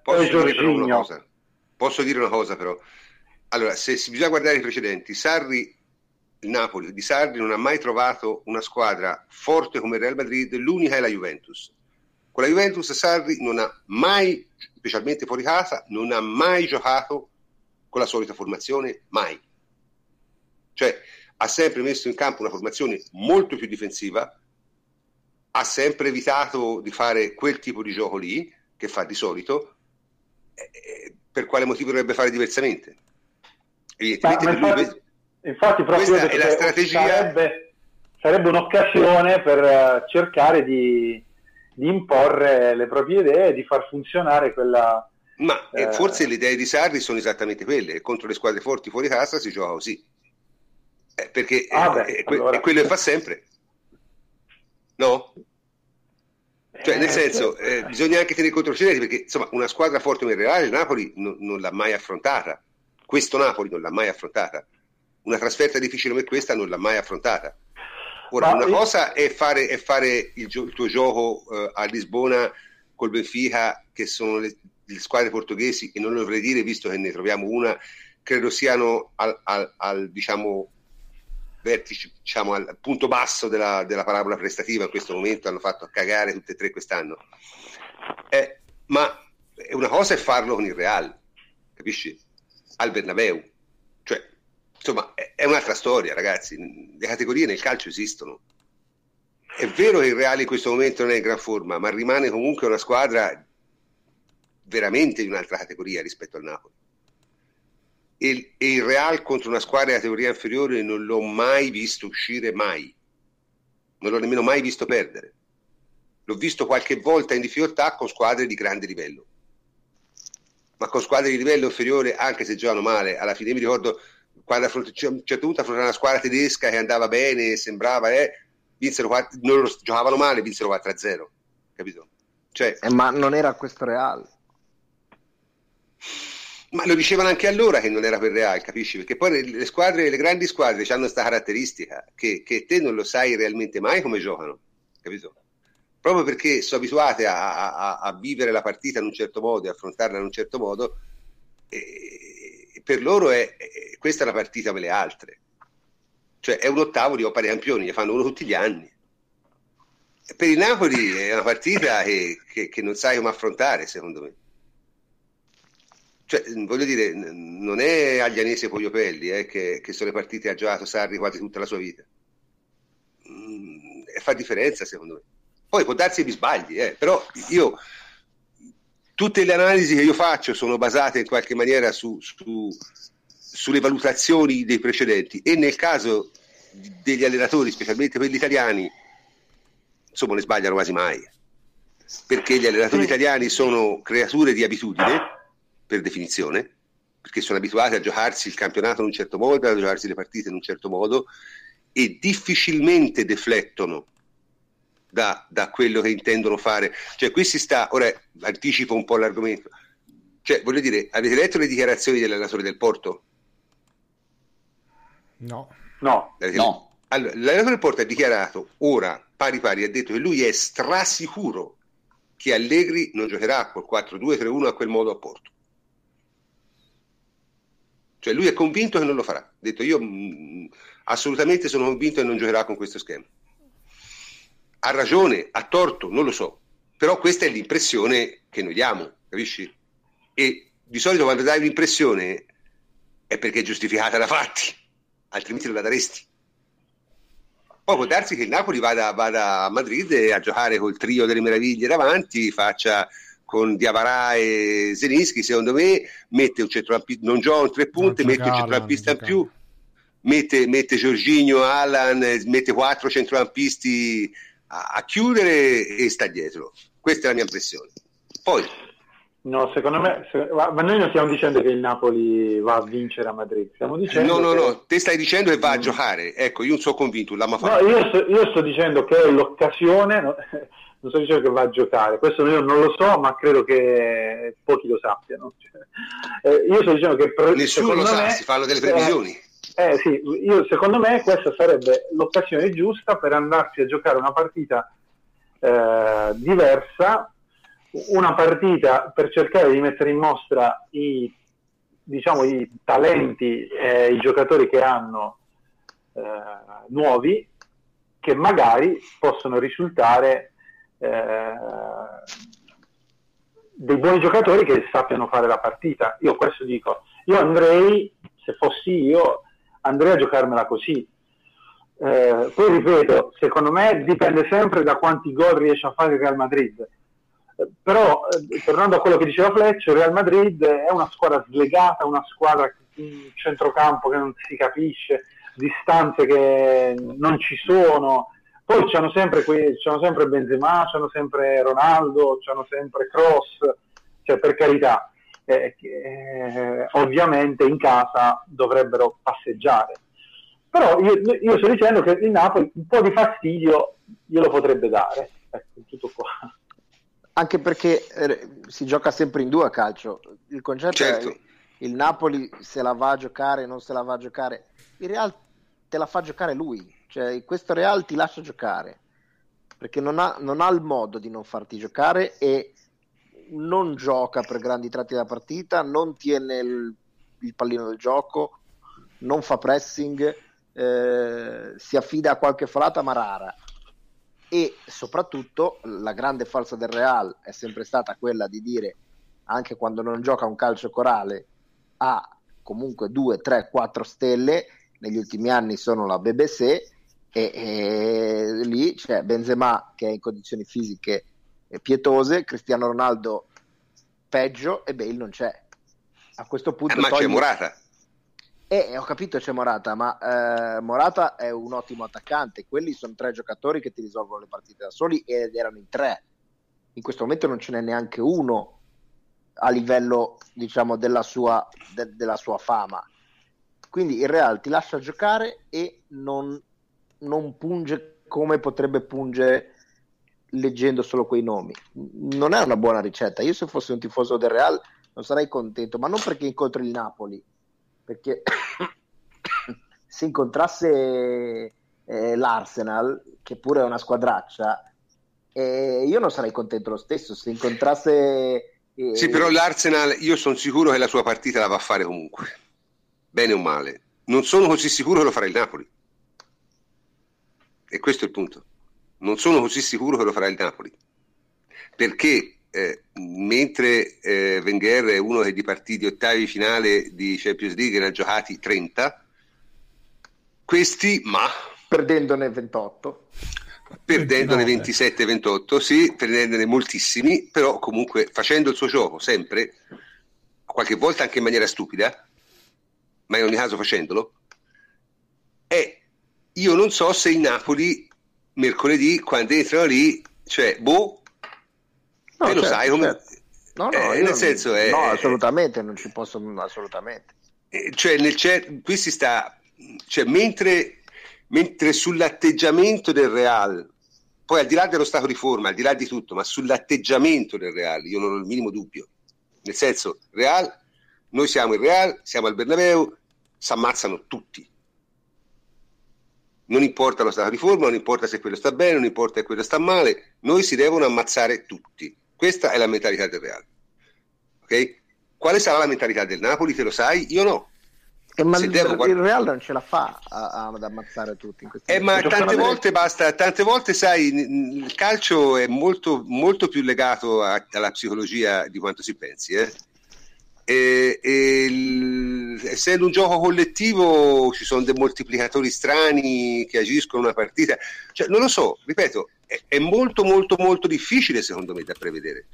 Certo, quello, sic- io, quello, sicuramente. Io più che altro, andando un po' controcorrente, direi molti si aspettano una bellissima partita, io mi aspetto una bruttissima partita, perché secondo me il Real non ce la fa a fare il gioco del Real e come dici tu, su questo sono d'accordissimo, il Napoli andrà lì a fare una partita molto diversa da quella che fa contro i, i Bologna e i Crotone di turno. Quindi esatto. tra un, un Napoli che gioca con non uno ma 5 freni a mano tirati e il Real che non è il Real ma è una squadra che fatica contro il Celta, secondo me vedremo una partita bru- molto più brutta e chiusa di quello che magari eh, ci aspettavamo due mesi fa. Esatto. Sì.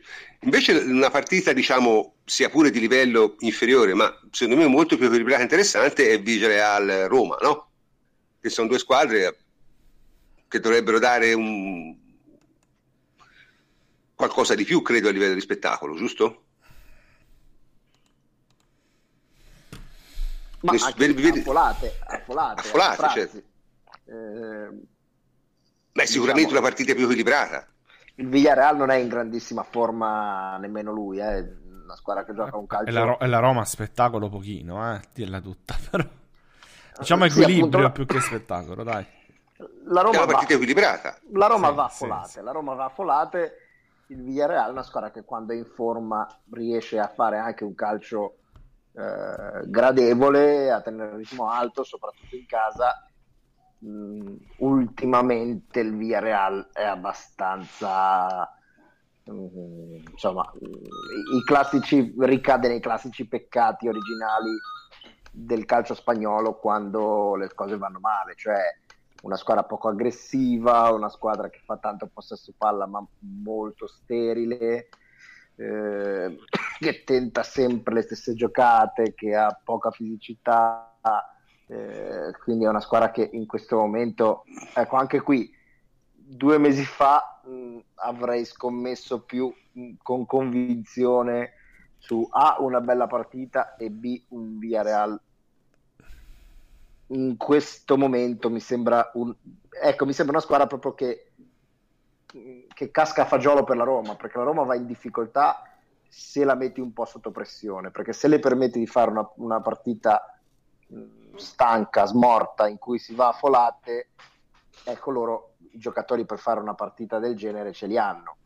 Se inizi a metterli un po' sotto pressione, a tenerli sopra ritmo, allora vedi che eh, De Rossi il campo non lo può più coprire, eh, i difensori sono lenti e spesso fuori posizione, gli attaccanti non tornano e, e quant'altro. Se gli permetti di giocare a ritmo basso e folate, la Roma, eh, alla Roma fai un grossissimo favore e il Villarreal è esattamente questo in questo momento.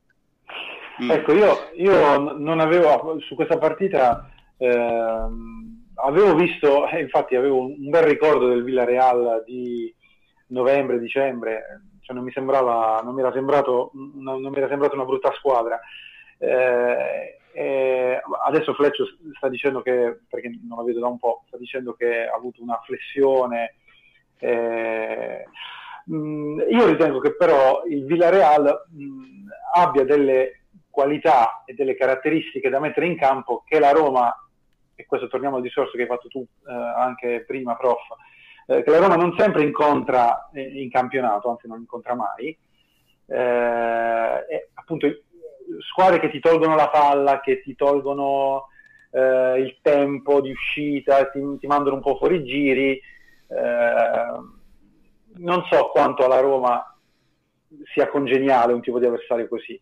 Quindi, ecco, rimanendo con l'idea che io ho del Villarreal di novembre e dicembre, eh, la vedo più una partita complicata per la Roma, proprio perché è un avversario diverso che loro non sono abituati ad incontrare eh, e che li fa andare un po' fuori giri.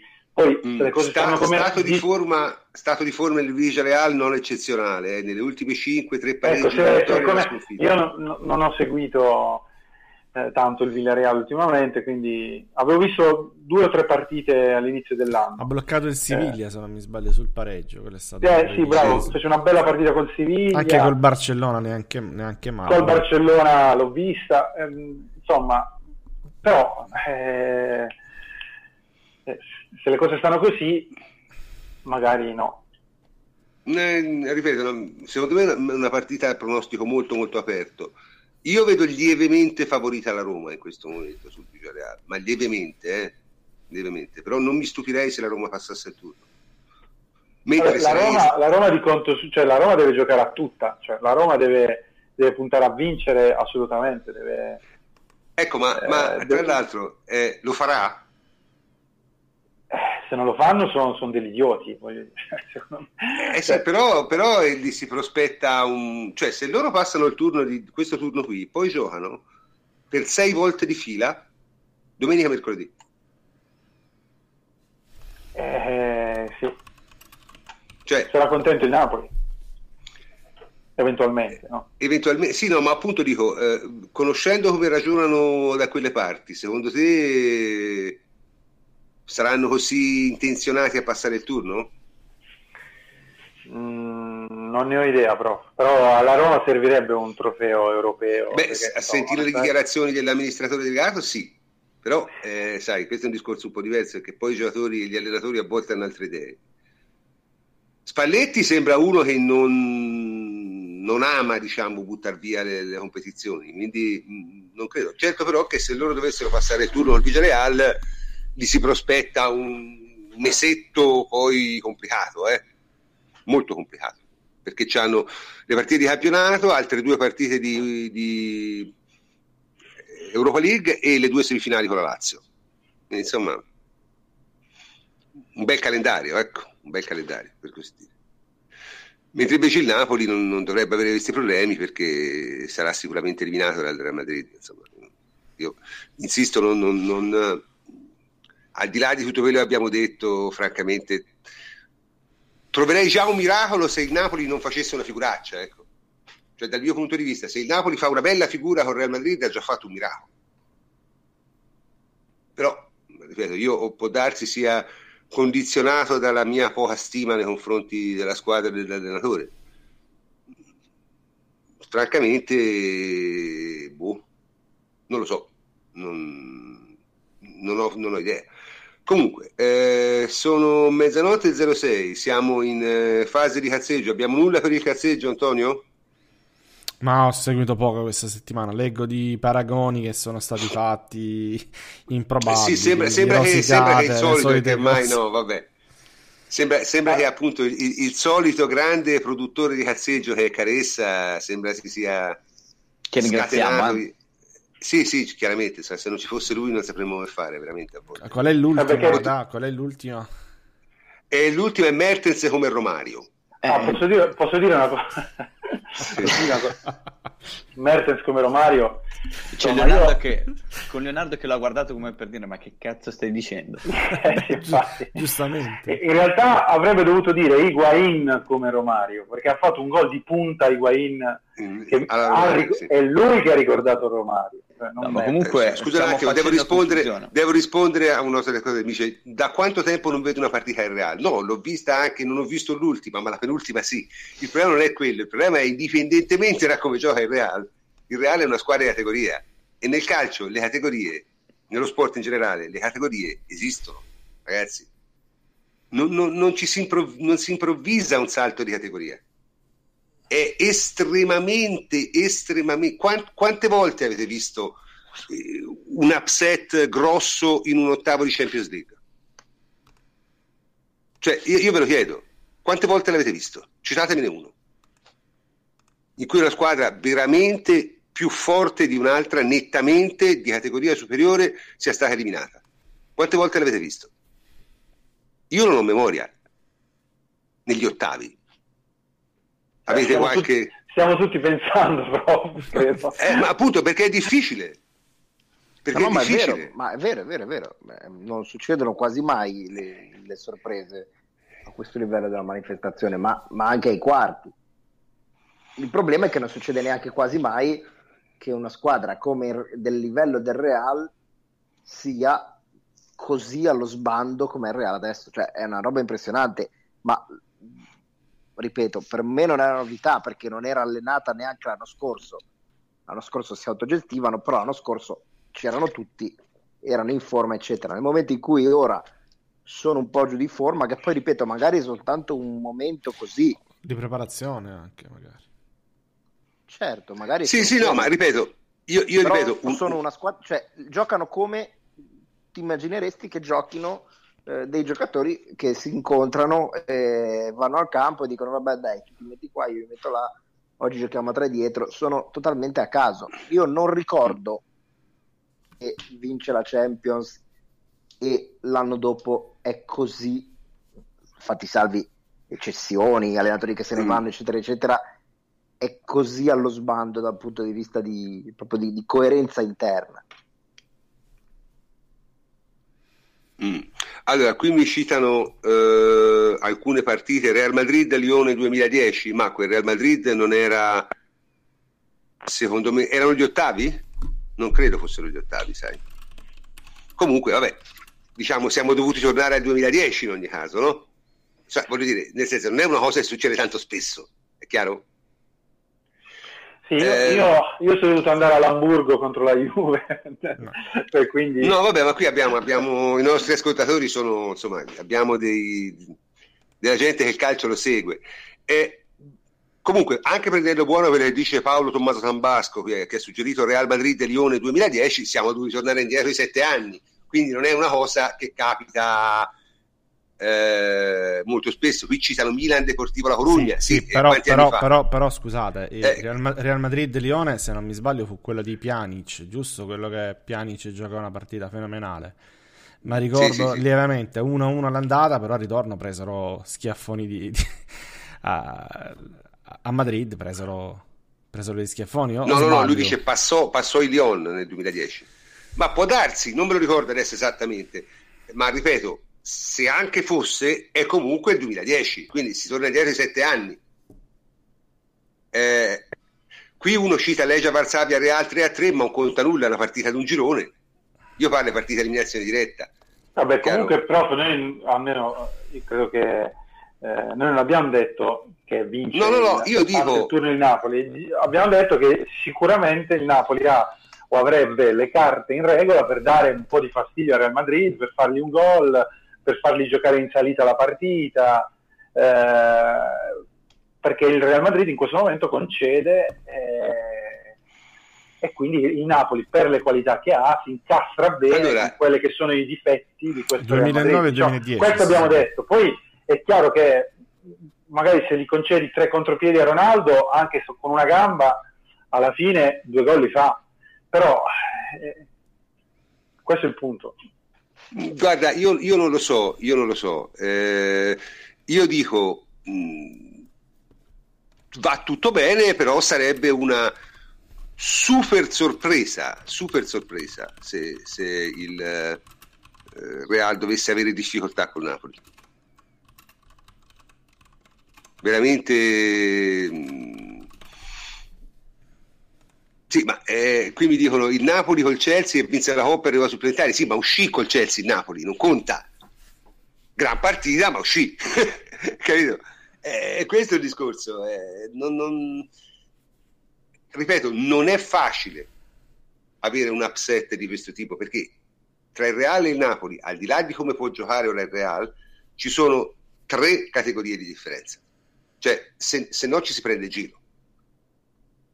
Poi, se il Napoli riuscirà nell'impresa, allora è un altro discorso. Ma n- non c'è una distanza tale. Qui mi parlano di Arsenal Monaco. Ho capito, ma tra Arsenal e No, Monaco non no. c'erano tre categorie di differenza. Eh, qui si parla, non lo so, di, di, di un upset vero. Forse appunto il più vicino è quello che ha detto eh, Paolo Tommaso Zambasco, il Real Lyon. Quell'anno Ma, di Lyon era una buona squadra, però insomma oggettivamente fu abbastanza sorprendente. Ma ti ripeto, si parla del 2010. Sono... Forse in tempi, so. in tempi, recenti probabilmente il... può essere quello dell'anno scorso della Juventus sfiorato contro il Bayern Monaco. Ma non sarebbe Ottavi. mai stato... Cioè, ma no, ma, ma, Bayern e Juventus sono squadre della stessa categoria. Beh, cioè non no. sarebbe stato in ogni caso una De, della, della, stessa no, comunque... della stessa no. Però... Vabbè, comunque, du... comunque la distanza è c'era. Non tre categorie, Juve... ma ce n'era una, sì. Ma mezza. Cioè, nel senso, siamo, stiamo sempre parlando di una squadra, la Juve era nel finale l'anno prima, se non trovava il Bayern probabilmente arrivava come minimo in semifinale, cioè, voglio dire, è, è un'altra storia. Qui si sta parlando di una squadra senza la minima tradizione, senza grandi giocatori, contro una squadra di grande tradizione e di grandi giocatori e che tradizionalmente nella Coppa dei Campioni è difficile che esca a cazzo di cane, perlomeno agli ottavi. Quindi voglio dire, si sta parlando di un super upset, sarebbe la più grossa sorpresa negli ultimi 15 anni. Anche, anche perché il Real, Real sono campioni in carica, anche questo voglio dire. No, no, ma su questo siamo d'accordissimo. Sarebbe la... Ma neanche ai quarti, cioè la Champions è una, è una manifestazione in cui le, ecco. le, le due o tre squadre top eh, arrivano sempre lì, ma arrivano sempre alle... nelle prime quattro. Eh, esatto, eh, esatto. E qua mi suggeriscono una partita sempre del Real Madrid, ma del 98-99, 18 anni fa. Cioè? Sì, eh, sì, ma 18 anni fa, cioè, nel senso... ma, quello, sì, ma quello è un altro calcio, è come, è come la Corugna-Milan. Cioè, esatto. Cioè. quello è un altro... è un'era geologica, allora sì, anche il Monaco, anche l'Inter con via Real, ma stiamo parlando veramente di 10 se non 20 anni fa per quelle cose lì. No, ripeto, secondo me mh, se si vuole essere, ora poi tutti noi abbiamo paura di sbilanciarci, no? di, di, eh, di, dire una cosa che, che, non, eh, che poi magari si viene sputtanare per tre giorni. Io questa paura francamente non ce l'ho, anche perché non è che voglio dire quello che io dico ha, ha qualche valore. Però, insomma, francamente, la differenza di categoria fra le due squadre è enorme. Dovesse succedere qualcosa di diverso, ah, sarebbe, sarebbe, una molto, cosa, molto... sarebbe una novità, sarebbe qualcosa di, di cui parlare per anni. Eh, insomma, sicuramente, sicuramente, sicuramente. Bene, signori, sono le mezzanotte e 16, abbiamo parlato a distesa di, di tutti gli argomenti di cui volevamo parlare e direi che per stasera si può tranquillamente andare a letto. Eh, saluto tutti i miei complici come sempre e a cominciare dal plenipotenziario Antonio Corsa. Ciao Antonio. Ciao prof, buonanotte a tutti. Eh, Francesco Adrianopoli, ciao Francesco. Ciao, buonanotte a tutti anche da me. Eh, Davide Terruzzi, ciao Davide. Ciao prof, buonanotte a tutti. Enrico Ferrari, ciao Henry. Ciao a tutti, buonanotte. E io sono il professor Cantor e anche questa notte vi saluto. Buonasera a tutti.